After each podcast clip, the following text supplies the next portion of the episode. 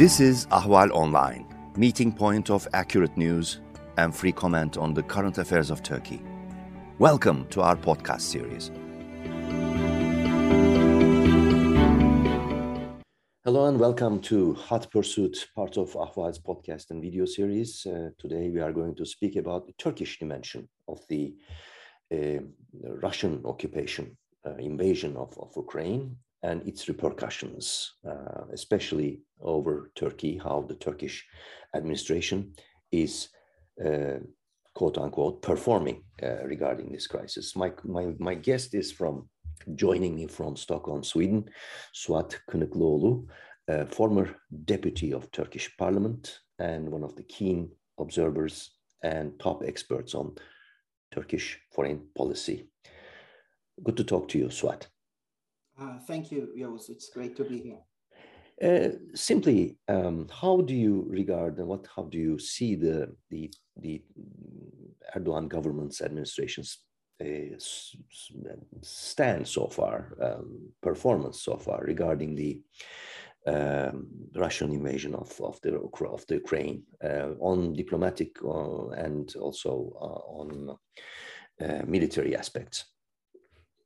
Well, first of all, I think uh, the Erdogan uh, government's decision to sell the uh, TB2 um, UAVs uh, uh, to um, uh, to Ukraine has been, a, in my view, a correct decision.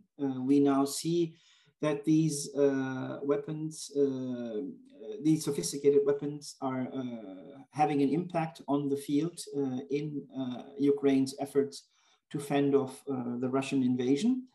Uh, on the uh, political and diplomatic side, sympathy is with Ukraine, but um, uh, Turkey is understandably cautious. Um, and is following very much uh, closely what uh, other NATO allies and the European Union uh, is doing. I think at the beginning. But the impression is, is sort of lagging behind. For example, more than 15 countries so far declared, for example, no fly zone which Turkey didn't. Uh, yes. it, it, could have shut down the straits, Dardanelles and, and yes. um, Istanbul Straits. It didn't. And it is quite low key, isn't it? Yes, it is low key. Also, in the Council of Europe vote, Turkey abstained rather than supporting the, the motion to. Uh, uh, to, to, to freeze um, Russian membership in the Council of Union. So it's true, it's, it's, it's very low key, it, it's timid. And I think the reason is because um, Turkey has been building, uh, uh, despite many criticisms, including from, from people like me, uh, this interdependency with Russia uh, on energy, on trade, on tourism, uh, on uh, military defense industry cooperation. So this dependency and of, of course the nature of Vladimir Putin's leadership has made uh, Turkey's um, reaction and room of maneuver very timid and low key.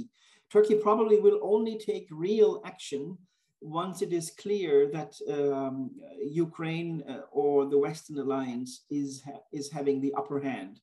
Uh, I don't expect uh, anything more than, um, uh, you know, sympathy and, and, and um, as you described, a low key uh, diplomatic performance at this time. Um, also, in, in relation to that, uh, both countries are not at loggerheads, perhaps, but face to face in Syria, which uh, is uh, the Assad regime is, is uh, basically uh, protected by by Russian uh, Putin administration, and Turkey has been constantly trying to control the northern border strip of, of, of the Syrian uh, soil.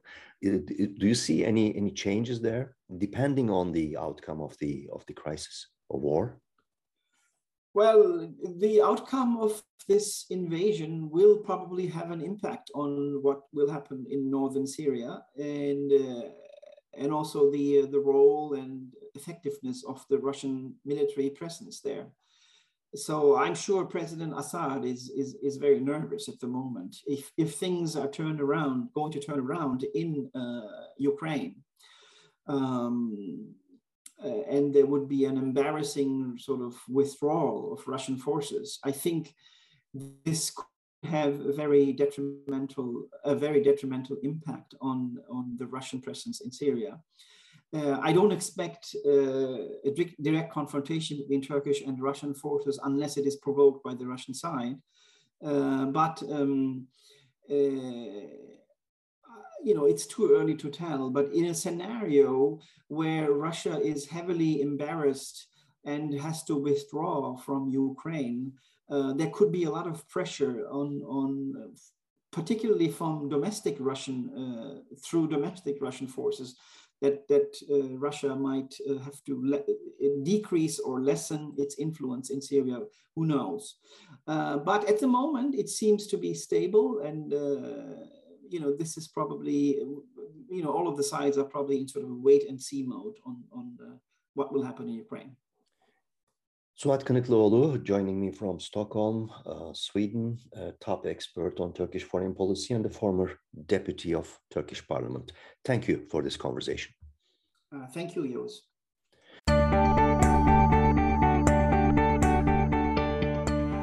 You can follow Ahval News Online podcast series through Apple Podcasts, Spotify, YouTube, Google Podcasts, SoundCloud, and Spreaker. All you need to know about Turkey is here for your ears, mind, and attention. Thank you for listening to our podcast.